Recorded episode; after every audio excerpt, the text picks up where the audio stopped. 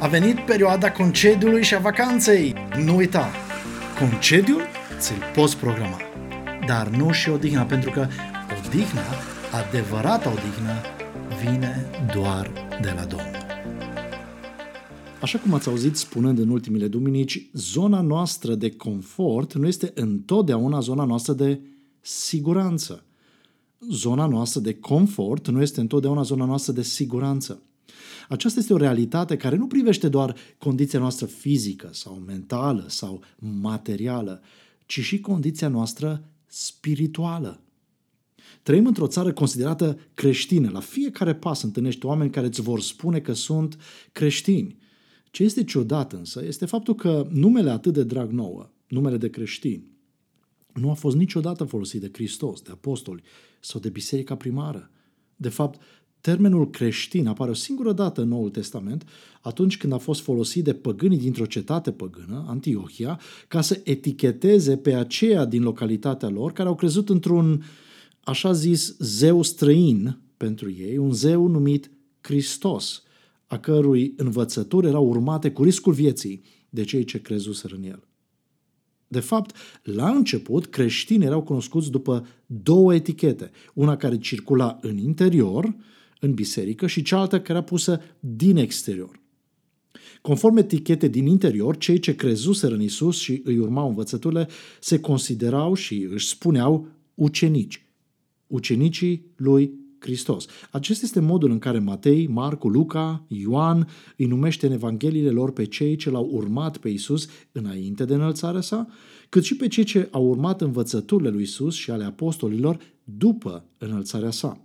Numele de ucenici este singurul nume folosit de restul scriitorilor Noului Testament la adresa celor pe care îi numim astăzi creștini. Conform etichetei puse din exterior, cei ce crezuseră în Isus și urmau învățătul erau considerați eretici, sectanți. Fariseii, de exemplu, clerul cultului mozaic din acea vreme, îi considerau eretici pe evrei care crezuseră în Ioshua ben Iosef ca fiind Mesia, iar mișcarea acestor așa ziși eretici era cunoscută sub numele de erezia căii credinței. Erezia căii credinței, deoarece în opirea lor, a fariseilor, calea credinței vestită de ucenicii lui Iisus Hristos eluda calea legii dată de Dumnezeu lui Moise. Farisei nu aveau cum să înțeleagă faptul că acea cale a legii dată de Dumnezeu lui Moise a avut menirea să-i ducă la cel care a spus Eu sunt calea, adevărul și viața. Așa că Isus din Nazaret, fiul templarului, nu se potrivea deloc cu profilul artificial pe care intelectualii vremii l-au creat pentru Mesia. De asemenea, oamenii de rând din acele vremuri, din afara bisericii, care nu erau creștini, nu erau credincioși, îi cunoșteau pe creștini după discuțiile despre calea mântuirii.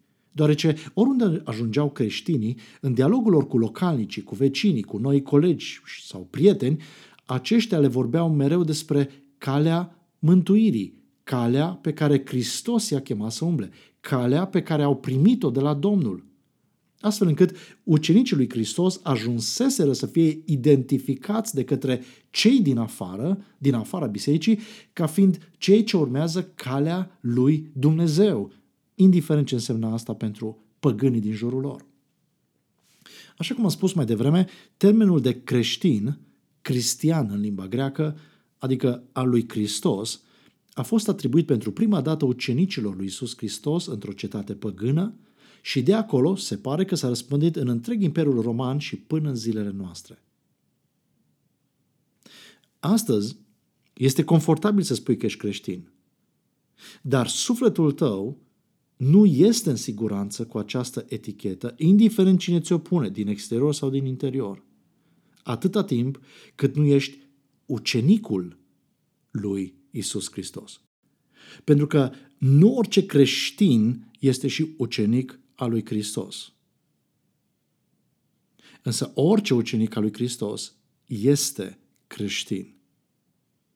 Dăm voie să repet. Nu orice creștin este și ucenic al lui Hristos. Însă orice ucenic al lui Hristos este creștin. Pentru că așa ne spune Domnul Isus în Matei 7 cu 21. Nu orice cine îmi zice, Doamne, Doamne, va intra în împărăția cerurilor, ci doar acela care face voia Tatălui meu care este în ceruri. În următoarele minute doresc să te scot din zona ta de confort și să te duc în zona de siguranță în ce privește creștinismul tău. Pentru aceasta vom vedea în minutele următoare definiția uceniciei, practica uceniciei și diferența pe care o aduce ucenicia lui Hristos. Definiția uceniciei, practica uceniciei și diferența pe care o aduce ucenicia lui Hristos. Mai întâi, ce este ucenicia? Care este definiția uceniciei? Ce este un ucenic? Conform Dex, ucenicia este perioada de timp petrecută de cineva sub îndrumarea unei persoane calificate pentru a-și însuși anumite cunoștințe, pentru a deprinde anumite skill-uri sau abilități, pentru a deveni capabil de o anumită meserie. Dăm voie să repet. Ucenicia este perioada de timp petrecută de cineva sub îndrumarea unei persoane calificate pentru a-și însuși anumite cunoștințe, pentru a deprinde anumite abilități și pentru a deveni capabil de o anumită meserie. Ucenicia, deci, implică o perioadă de timp, o îndrumare calificată, o capacitate de asimilare și o abilitate de a reproduce ulterior acele lucruri care au fost asimilate.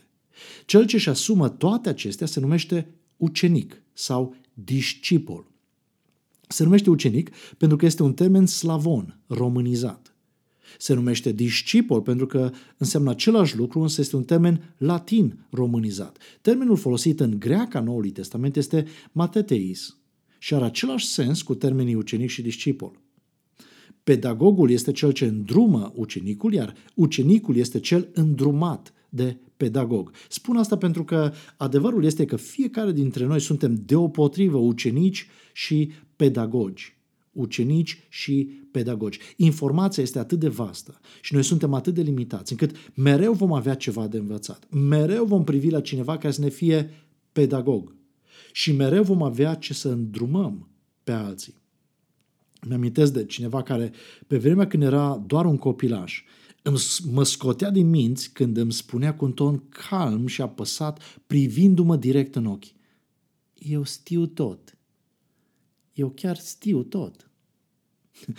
Spunea mai devreme că nu toți creștinii sunt ucenicii lui Hristos, însă toți ucenicii lui Hristos sunt creștini.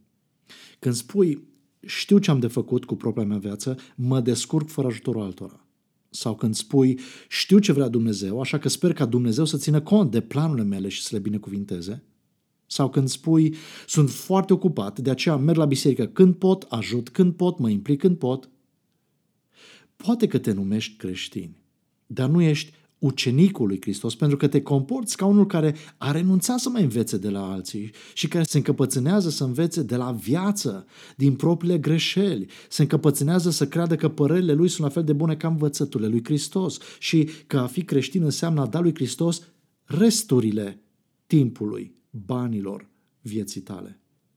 De fapt, nu ești un ucenic al lui Hristos, ci un creștin care a renunțat să mai urmeze pedagogul divin – singura persoană calificată să te conducă în termenii lui Dumnezeu, să te sprijine în termenii lui Dumnezeu, să-ți îmbunătățească viața în termenii lui Dumnezeu, să-ți umple timpul în termenii lui Dumnezeu și așa mai departe. Dragul meu, nu este înjositor să mai înveți și nici să recunoști că mai ai de învățat. Bebelușul este sănătos, dar dacă este prea orgolios, nu o să trăiască multe zile, pentru că nu știe nici să umble, nici să se hrănească singur, nici să-și poartă de grijă, nici să facă diferența dintre ceea ce e benefic sau ceea ce este fatal în această lume. Bebelușul sănătos, dar orgolios, este sortit pieirii. În vremea lui Isus și până în timpurile noastre, ucenicia se făcea și se face în felul următor – în primul rând, ucenicul sau părinții lui alegeau învățătorul. Ucenicul sau părinții lui alegeau învățătorul. Ucenicul sau părintele ucenicului alegea învățătorul în funcție de nevoia sau dorința inimii lui. Părintele dorea ca pruncul lui să aducă faimă familiei, să asigure viitorul următoarei generații, așa că era studiată imediat piața. Care este meseria aducătoare de faimă și venit? Care este meseria aducătoare de stabilitate? În cultura romană, de exemplu, unde predomina utilitarismul, armata și meserile practice erau considerate aducătoare de faimă, de venit și stabilitate. În schimb, în cultura greacă, unde domina idealismul, filozofia și artele erau considerate prioritare. Așa că romani aveau pedagogi greci, iar greci aveau consultanți romani. Până în zilele noastre, părintele urmează tiparele antichității. Pentru că își dă copilul la grădinița, la școala, a cărui profil este dorit pentru faima, viitorul sau stabilitatea copilului.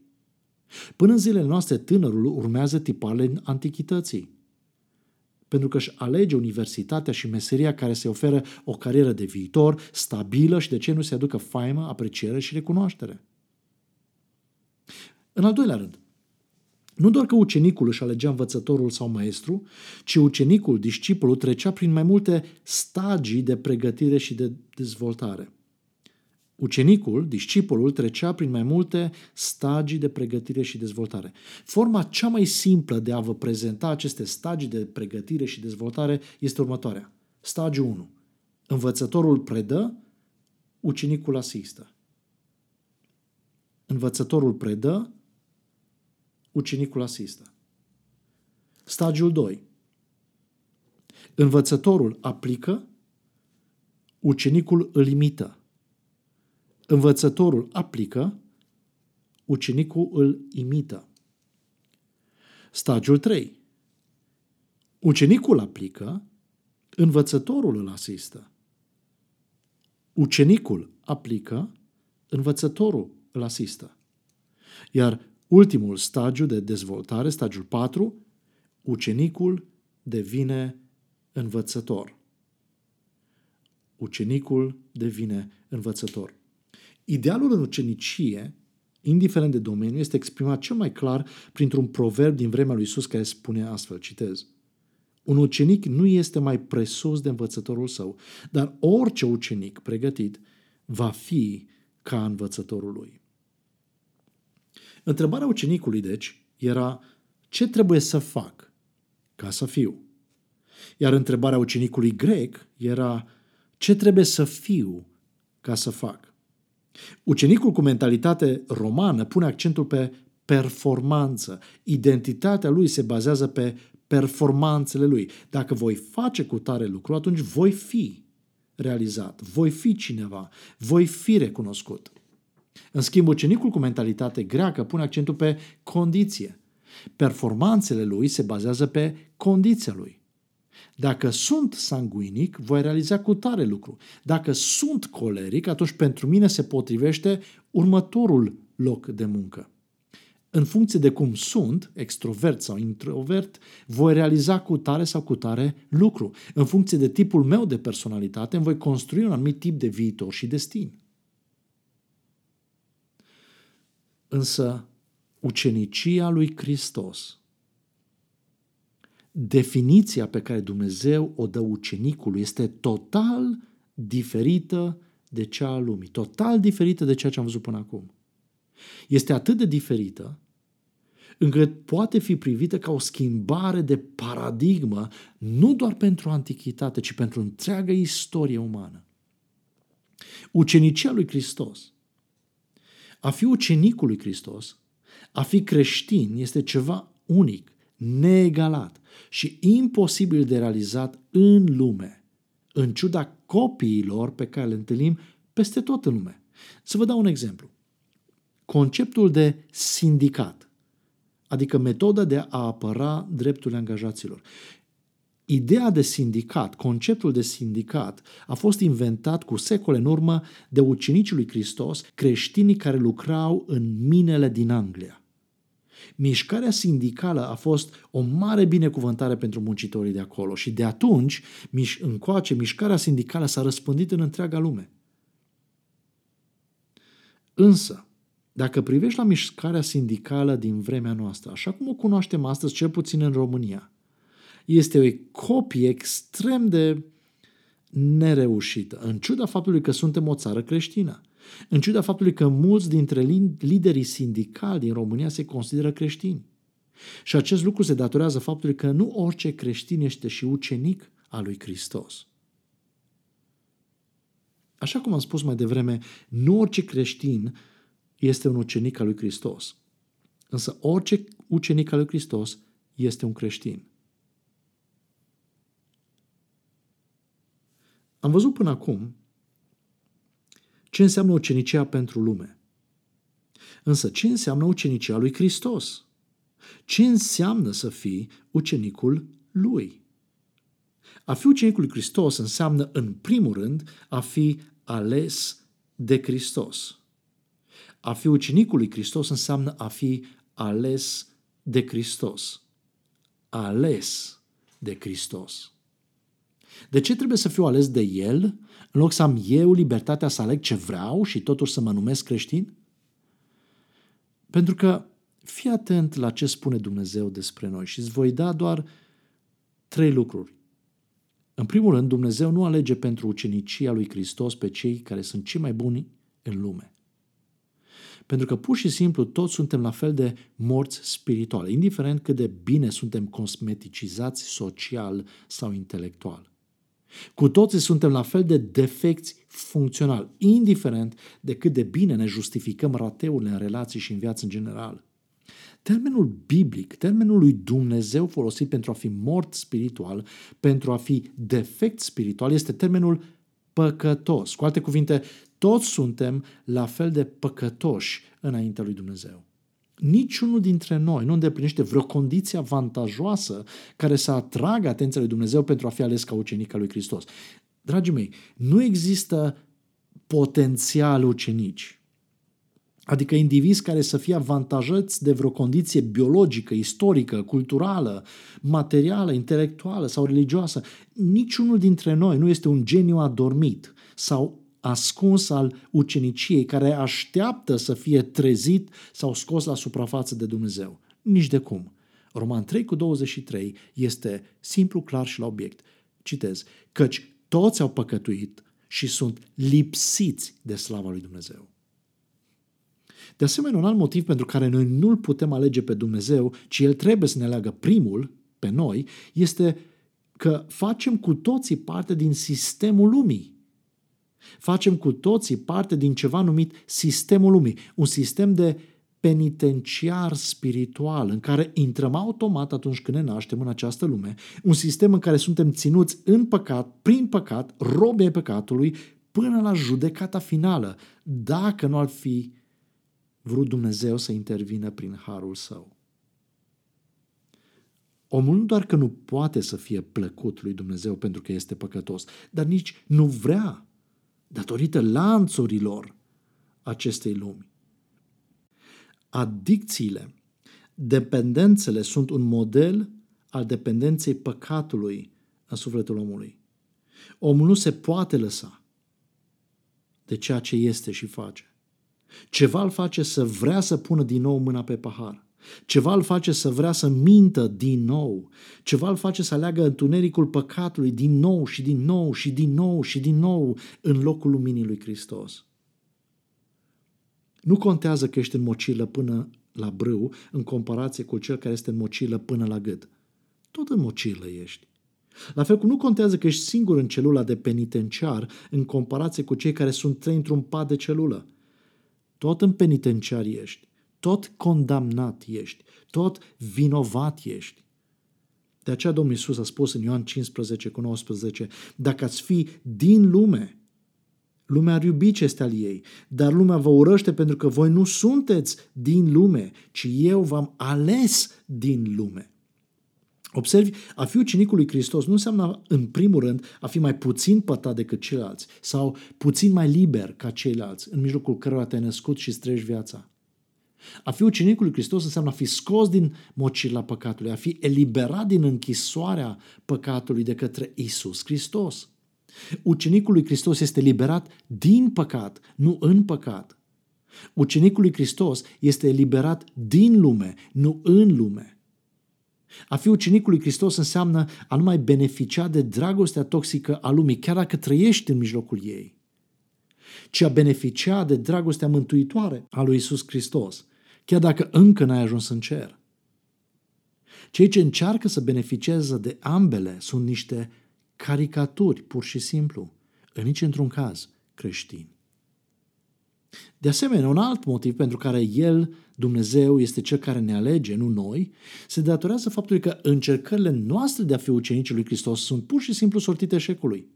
Încercările noastre de a trăi ca ucenici lui Hristos bazându-ne nu pe standardele și puterile Lui, ci pe puterea noastră și pe standardele noastre și pe diferențele pe care noi le facem între noi. Diferențe biologice, teologice, intelectuale sau materiale, indiferent, nu ne duc nicio bulină albă nici o notă de trecere, nici un statut privilegiat în ochii lui Dumnezeu. De ce? Pentru că faptele noastre bune sunt ca o haină mânjită cu sânge înaintea lui, ne spune profetul Isaia. Când standardul ești tu însuți, nimeni și nimic nu te va satisface. Cu atât mai mult gândește-te că ucenicia lui Hristos nu-i după standardele noastre limitate, subiective, păcătoase, personale, ci după standardele sfințenii și perfecțiunii lui Dumnezeu.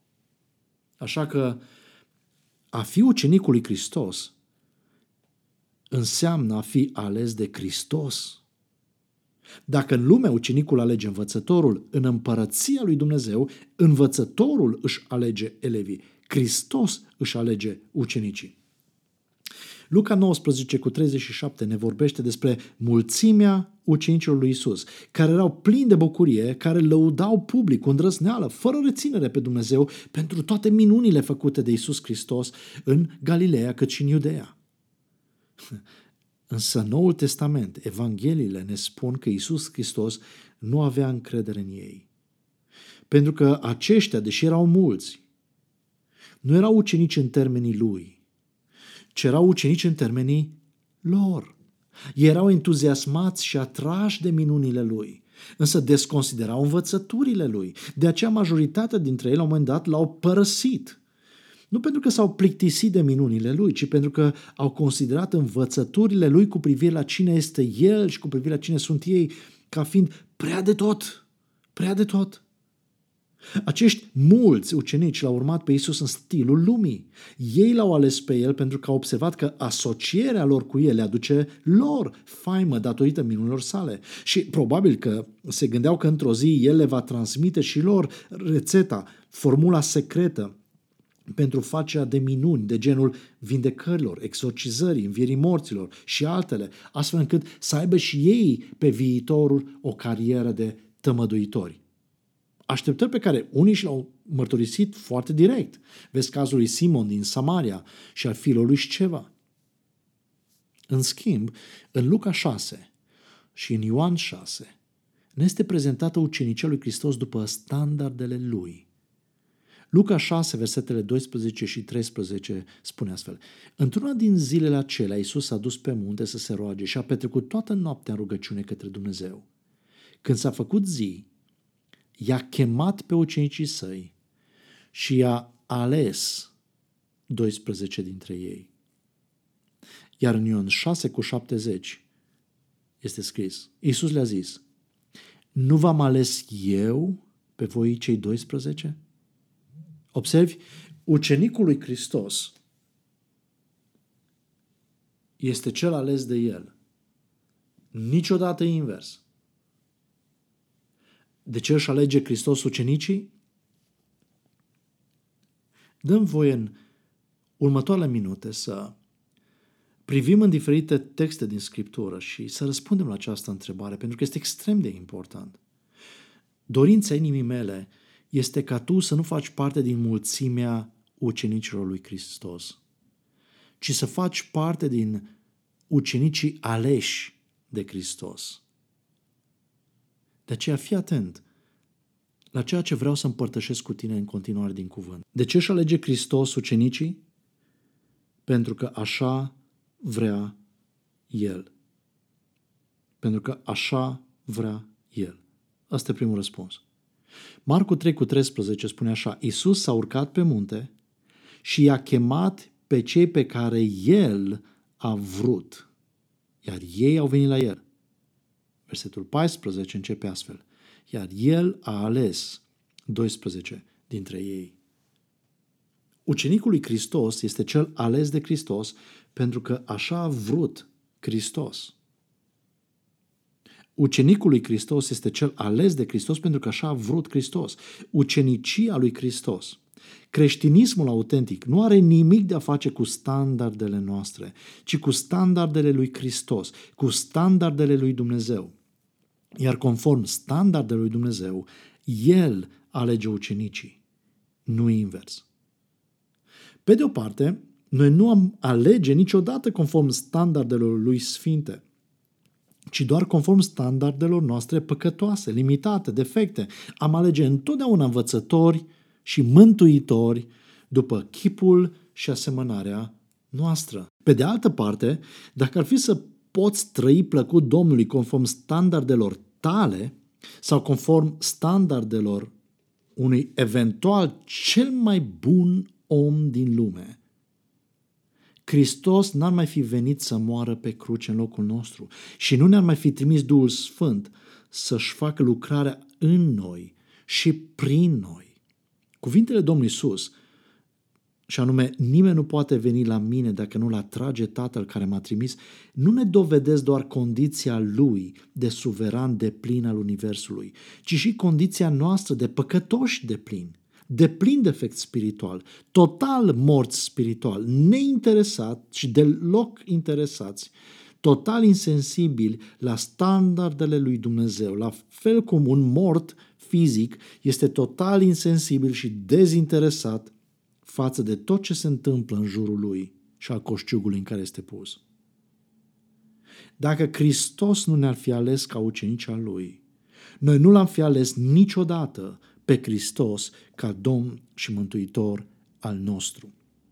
Înțelege ce spun. Dacă Hristos nu ne-ar fi ales ca ucenici al Lui, noi nu l-am fi ales niciodată pe Hristos ca Domn și Mântuitor al nostru. De aceea, în Hristos am fost apropiați de Dumnezeu. În Hristos am fost împăcați cu Dumnezeu. În Hristos am devenit compatibili cu cerul. În Hristos avem părtășie cu Dumnezeu. A te apropia de Dumnezeu într-un mod care să-ți aducă liberarea din strânsoarea păcatului, să-ți aducă o viață nouă și pacea în suflet, iertarea divină, asigurarea veșniciei și altele, implică în exclusivitate ucenicia în termenii lui Hristos. Pentru că aceste lucruri nu le poți avea după standardele de ucenicie a lumii. Ai nevoie de intervenția lui Hristos. Prezența ta la acest moment să asculți acest mesaj, să asculți cuvântul lui. Nu e un lucru pe care să-l iei ca și cum ai fi vrut tu, ci ca pe un lucru pe care l-a vrut el. Puternicul și influentul Cezar Augustus a fost atât de sigur că era decizia lui de a face recensământul în întregul Imperiu Roman, recensământ în urma căruia Hristos s-a născut în Betlehem, însă nu a știut că aceasta a fost voia lui Dumnezeu ca să se împlinească planul său profețit cu sute de ani mai devreme cu privire la locul unde se va naște Mesia. Sau întunecatul și arogantul Caiafa a fost ferm convins că planul lui de a-L ucide pe Isus este cel mai bun plan, fără să știe că a fost voia lui Dumnezeu ca prin decizia lui să se împlinească planul lui Dumnezeu, descoperit în profețiile făcute în Vechiul Testament cu privire la detaliile morții lui Mesia. Tu asculți acest mesaj pentru că ai ales tu. Dar tu asculți acest mesaj pentru că a ales El. Hristos vrea să fii ucenicul Lui. Ascultă-L, răspunde-i, urmează-L. Spuneam că ucenicul lui Hristos este cel ales de Hristos pentru că așa a vrut El. În al doilea rând, Ucenicul lui Hristos este cel ales de Hristos pentru că el îi cunoaște pe cei ce sunt ai lui. El îi cunoaște pe cei ce sunt ai lui. În Ioan 13 cu 18, Domnul Iisus spune așa, Eu îi cunosc pe cei pe care i-am ales. Eu îi cunosc pe cei pe care i-am ales. Atunci când un diriginte intră pentru prima dată în sala de clasă sau atunci când ucenicii intră pentru prima dată în atelierul unui meșter, acesta nu știe care dintre ei au, au să devină ceva în viață, au să rămână până la sfârșitul cursului și au să fie de succes. Dirigintele, maestrul, ei nu-și cunosc audiența. Ei urmează să o descopere pe parcurs. Însă, dragul meu, Hristos nu este așa. El nu-și alege ucenicii sperând că până la finalul vieții lor, sau până la finalul anului, sau până la finalul săptămânii, sau până la finalul când asculți tu acest mesaj, măcar unul, unul dintre cei pe care el îi alege să se ridice la nivelul dorit de el. El nu are nevoie de timp ca să descopere cât ești tu de potrivit ca să fii ucenicul lui, să fii creștin. El te cunoaște de plin înainte să te fi născut, înainte să fi fost creat universul. Toate zilele rânduite vieții tale au fost scrise deja în cartea lui. Cuvântul ne spune că nu este nimic, nimic care să poată fi ascuns de el, ci totul, totul este gol și descoperit ochilor lui. Hristos nu te alege sperând să găsească cu timpul ceva bun în tine care să-l convingă că s-a meritat alegerea făcută. Că nu te vei ciobi, nu vei crăpa, nu vei abandona, nu vei da faliment până la sfârșit. De fapt, atunci când Hristos a ales pe cei 12, a știut că toți îl vor părăsi. Dar de asemenea, a știut de la început care vor fi cei 11 dintre ei care se vor întoarce la el. Așa că alegerea lui nu a fost o greșeală, o pripeală, o pierdere. Cuvântul spune clar, acela care și-a început în voi buna sa lucrare, o va isprăvi până în ziua lui Hristos Isus. Atunci când vei fi zdrobit de propriile alegeri, ca Petru, atunci când vei aluneca spre alte opțiuni mai puțin sfinte, ca fiii tunetului, frații Zebedei, atunci când îți vei arăta neîncrederea în public, ca Toma. Atunci când vei crede că împărăția cerurilor este un loc în care ajungi dacă pui o vorbă bună acolo unde trebuie, așa cum a încercat mama a doi dintre ucenici. Hristos nu va fi surprins. Pentru că atunci când te-a ales să fii ucenicul lui, a știut ce a ales. A știut că ești vas de lut, nu seiv. A știut că ești miel de jerfă, nu animal de pradă. A știut că ești bob de grâu care trebuie să moară, nu bolovan. El te-a cunoscut într-un mod în care nu se poate înșela cu privire la tine. Hristos te cunoaște într-un fel în care îți dă siguranță și bucurie și speranță și încredere pe de o parte, dar și smerire și pocăință și lepădare de sine pe de altă parte. Când eu iau sabia, el știe că ar fi trebuit să aleg crucea. Și când eu aleg crucea, el a pregătit deja învierea. Hristos te cunoaște într-un fel în care, dacă îngăduie ceva în viața ta, îngăduie pentru că te-a ales să fii ucenicul lui și nu-i pare rău de alegerea făcută, pentru că te cunoaște într-un mod unic, suveran, divin, personal. Domnul Iisus a spus astfel în Ioan 10, de la versetul 14 începând. Eu sunt păstorul cel bun și le cunosc pe oile care sunt ale mele. Iar cele ce sunt ale mele mă cunosc pe mine. Tot așa cum Tatăl mă cunoaște pe mine și eu îl cunosc pe Tatăl. Iar eu îmi dau viața pentru oi. Mai am și alte oi care nu sunt din staulul acesta. Și pe acelea trebuie să le aduc. Ele vor asculta glasul meu și vor fi o turmă și un păstor. Ucenicul lui Hristos este cel ales de Hristos pentru că, unu, așa a vrut el, doi, pentru că el îi cunoaște pe cei ce sunt ai lui și, în al treilea rând, ucenicul lui Hristos este cel ales de Hristos pentru ca să-i aibă cu sine. Așa citim în Marcu 3 cu versetul 14. El a ales 12 ca să fie cu el. Ca să fie cu el. Orice învățător sau meșter știe că are timp limitat la dispoziție pentru a investi în elevii, în ucenicii lui, atât de multe informații și trebuie să o facă cât mai repede, fiind conștient că nu vor fi mereu împreună. Orice învățător sau meșter spere să formeze ucenici, care să ducă mai departe învățăturile sau abilitățile lui chiar și atunci când el va fi murit. Însă, dragul meu, ucenicia lui Hristos nu este ca cea a lumii. Hristos nu îmbătrânește, Hristos nu iese la pensie, Hristos nu-și pierde abilitățile, Hristos nu moare.